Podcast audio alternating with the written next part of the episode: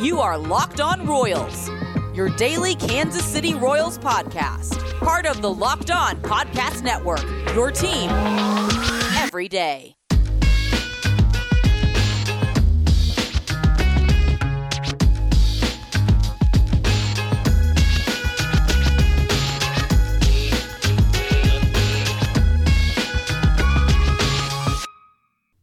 Let's get it going on the Locked On Royals podcast on Locked On Podcast Network, your teams every day. I am your host, Rylan Stiles. You can follow me on Twitter at Rylan underscore Stiles.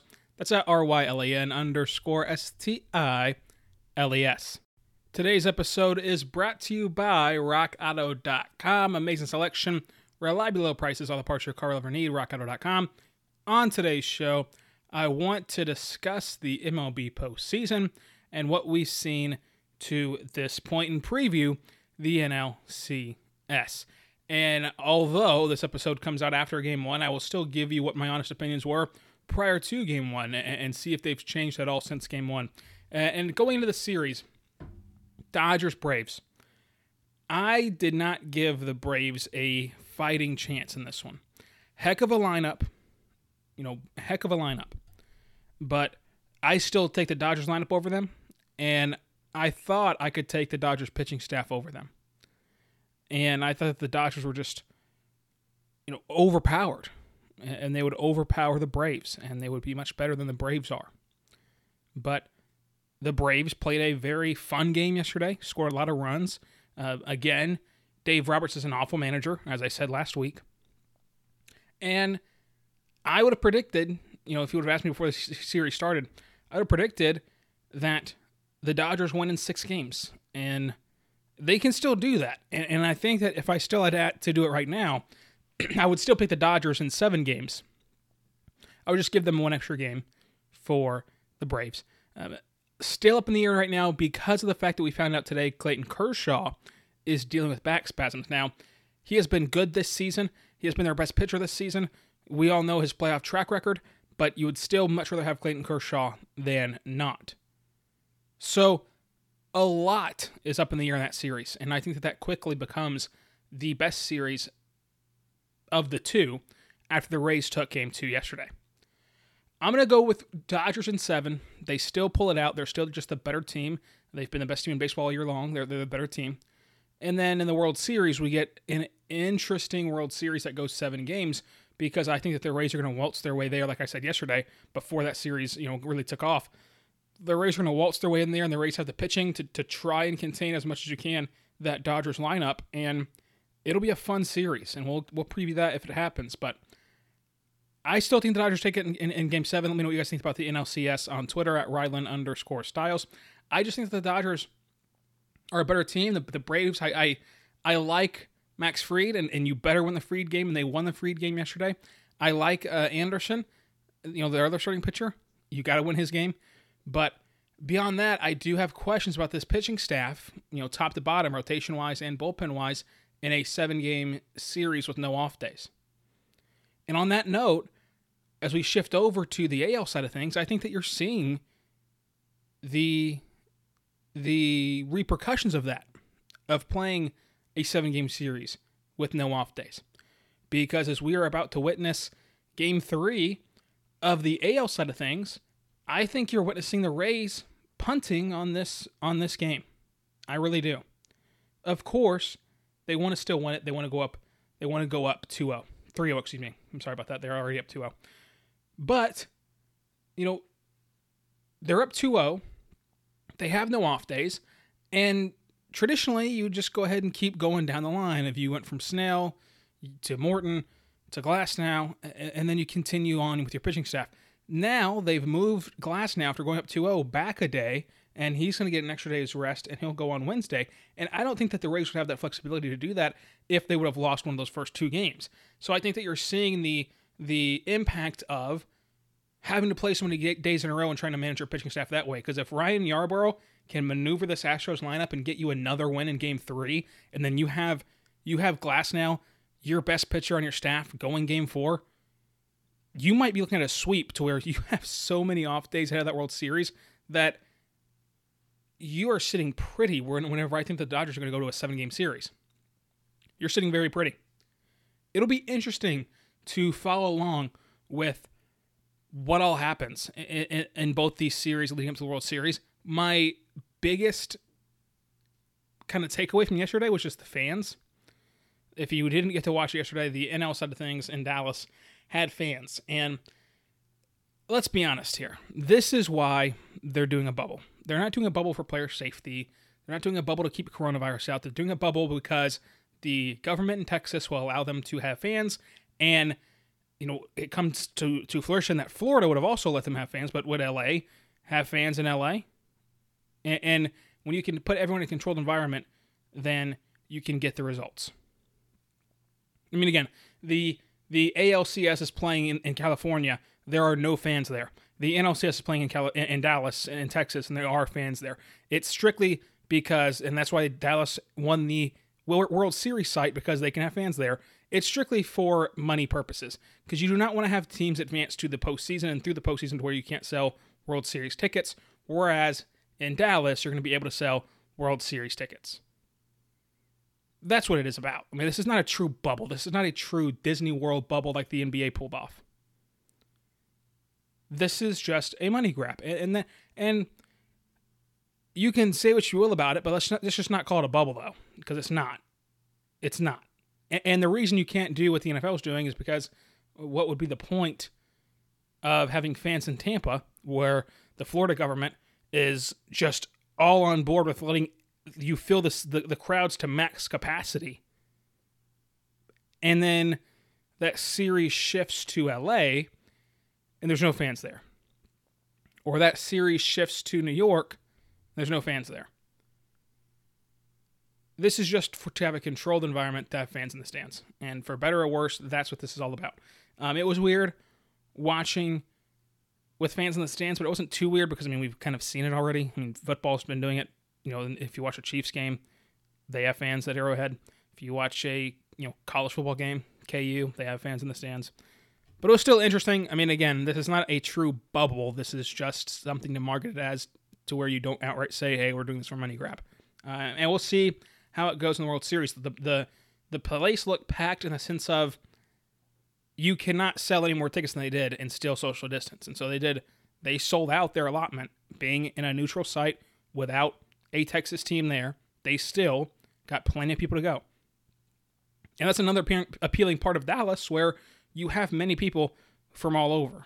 I mean, to go to Arlington, you can in the surrounding area, you can find fans of the Dodgers and the Braves and the Rays, even and the and the uh, Astros, especially if they if they come back in the series.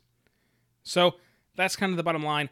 They just didn't want to market it as a money grab. It's it's not a bubble. They're selling tickets and fans are there, and it was different. It was different watching a baseball game and having actual fans there. And I know a few people who went down there and, and saw the game it looks like a fun place to watch a baseball game whenever we're not in a global pandemic. I will say that. I wonder, you know, that, that kind of sucks for Rangers fans that the first time fans are allowed in the in the new Rangers ballpark, the Rangers are not a part of it. But it, it, it looks like a fun place. So whenever Ranger fans can get down there, it looks it looks pretty fun. Uh, just on TV and, and what I've heard about people who actually have been there. Uh, let me know what you guys think about that stadium as well, because that stadium is is pretty um, unique in the sense of most of the time when when a team makes a new stadium, there's a resounding, oh my gosh, look at all these cool features that it has. The Rangers have gotten nothing but ridiculed for their new stadium. And we'll talk more about that after the break, but first I want to tell you about good friends over at RockAuto.com.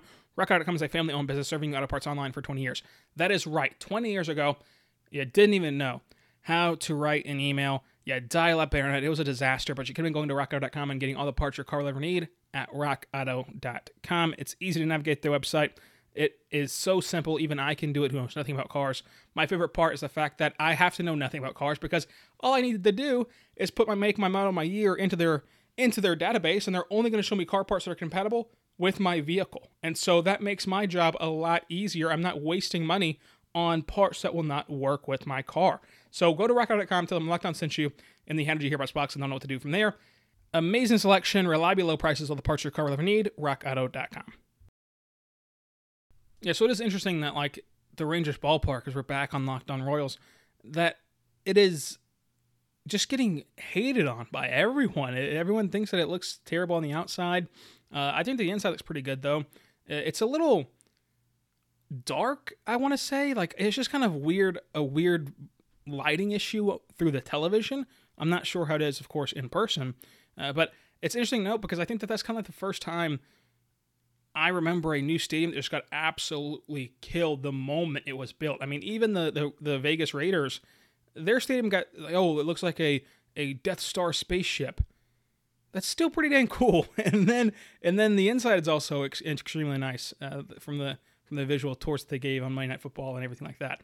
And the uh, LA stadium for the Chargers and the Rams looks pretty dang cool on Hard Knocks. So it was just interesting that the, the Ranger Stadium gets a bad rap just because it looks funny on the outside. It does look like Minute Maid Park, I will admit. So I saw a lot of Astro fans making fun of that with the Rangers because they're big rivals. It does look like Minute Maid Park. It really does. But moving on from that, and we we kind of land on the postseason as a whole, and today's matchups kind of flip flop for those of you keeping track. Now, the Braves and Dodgers will play earlier. They'll play at 5 p.m., and then the Rays and Astros will play at 7:40 uh, p.m. Central Time. Both of those things while having football on for additional football with the uh, Titans and the Bills going at it, who are the Chiefs' next opponents. So you might want to do some scouting on that. Uh, but today you've got Anderson going up against what should have been Clayton Kershaw, but instead will be Tony Gonsolin, the 26 year old who has a 2.31 ERA this year. Uh, that's interesting. And then you'll have Ryan Yarbrough going up against a pitcher I have never heard of from the Houston Astros, Jose. Jose. That's his name. And I don't know who he is, what he does, uh, how good he is, but he has a 2.73 ERA this year in five games. So how about that? 29 uh, innings pitched, uh, sub 3 ERA. You like that? You like that in 2020. Uh, so he must be pretty good. Interesting matchup there. The Royals, of course, not playing until next February, and I I'm interested to hear from you about what you view this Royals offseason as. Is this an offseason where you start to add, or are you still subtracting? Are you still looking at trading Salvador Perez, who is going to be a free agent soon, 2021? Are you still interested in trading Whit Merrifield, Jorge Soler, who had a down year in a weird COVID season with a few oblique injuries after having that monster year last year? Or do you keep Perez? Do you keep Whit? Do you keep Soler? And do you try to add between the margins and, and see how good this team can get uh, with the expanded postseason and with you calling up more young guys? I think that, and we'll talk to our to our locked on MLB prospects guru about this, but I think that Bobby Witt Jr., even though he's only a high school guy and he was dealt with a what dealt a bad hand in what should have been his second year of pro ball, having to play at that summer site instead of actual minor league systems, I think that we'll see Bobby Witt Jr. next year. Of course, not opening day. Of course not. Uh, probably not even by the trade deadline, but eventually next year, I think that we will see some of Bobby Witt Jr. And that's exciting. So, what the Royals are at this impasse here that I find interesting. Even as a non-Royals fan, if I was if I wasn't a Royals fan, I was looking at this from the outside, I still find their offseason interesting. Because on paper, and, and it hasn't been reality, but on paper, this should be a competitive lineup. And then in reality, you got a really good bullpen. You got a really good bullpen in reality. And then your starters have a ton of upside. Look at the way Brady Singer closed that year. Look at what Brad Keller did all year long. Look at the upside from Bubic. Look at the upside from Lacy. And we haven't even called up Daniel Lynch yet, or Asa Lacy, or uh, Jackson Kowar. Yeah, there's still so many options in, on that pitching staff that it's the reason why I thought this team could be a postseason team this year in the expanded postseasons. And once you play 60 games, I thought this team would be much better than they were. And that's what made the season so frustrating. It's because I bought into what Moore and Matheny were selling, and, and I probably shouldn't have, but I did. Because the talent is there on paper, but they didn't pan out in a 60 game stretch. Was Mondesi's September legitimate? Because if you're going to get September Mondesi throughout a 162 game stretch, plus you're going to get Whit Merrifield, plus you're going to get whatever Perez was this year, which was an absolute freak at the plate. He was on an absolute hot streak all year long. He had a, he's had one of his best years offensively. Granted, 60 game season. He dealt with COVID, so that limited his season again. He dealt with that eye issue, so that limited his season again. So he didn't even play the 60 games, but still, he was on a tear. Merrifield's an elite hitter. I love Dozier. There's still a lot to like about this lineup. There's a ton to like about that bullpen now that we've seen it. And you probably have the most upside in baseball in your rotation. I mean, who who looks around their farm system right now and looks at their pitching staff and says, "Oh yeah, we we feel better than Kansas City about our rotation." I mean, Kansas City has invested so much in that in that rotation, it better be ready to go. Is there still more moves to make? Do you still need to sell off another piece and get back one more big haul of prospects? Or is this your core? You call up Bobby Witt Jr. eventually. Again, what I said earlier this week, this year you treat it like 2013, where you start to make a little run, you're not there yet, and then the following year you try to make your postseason push.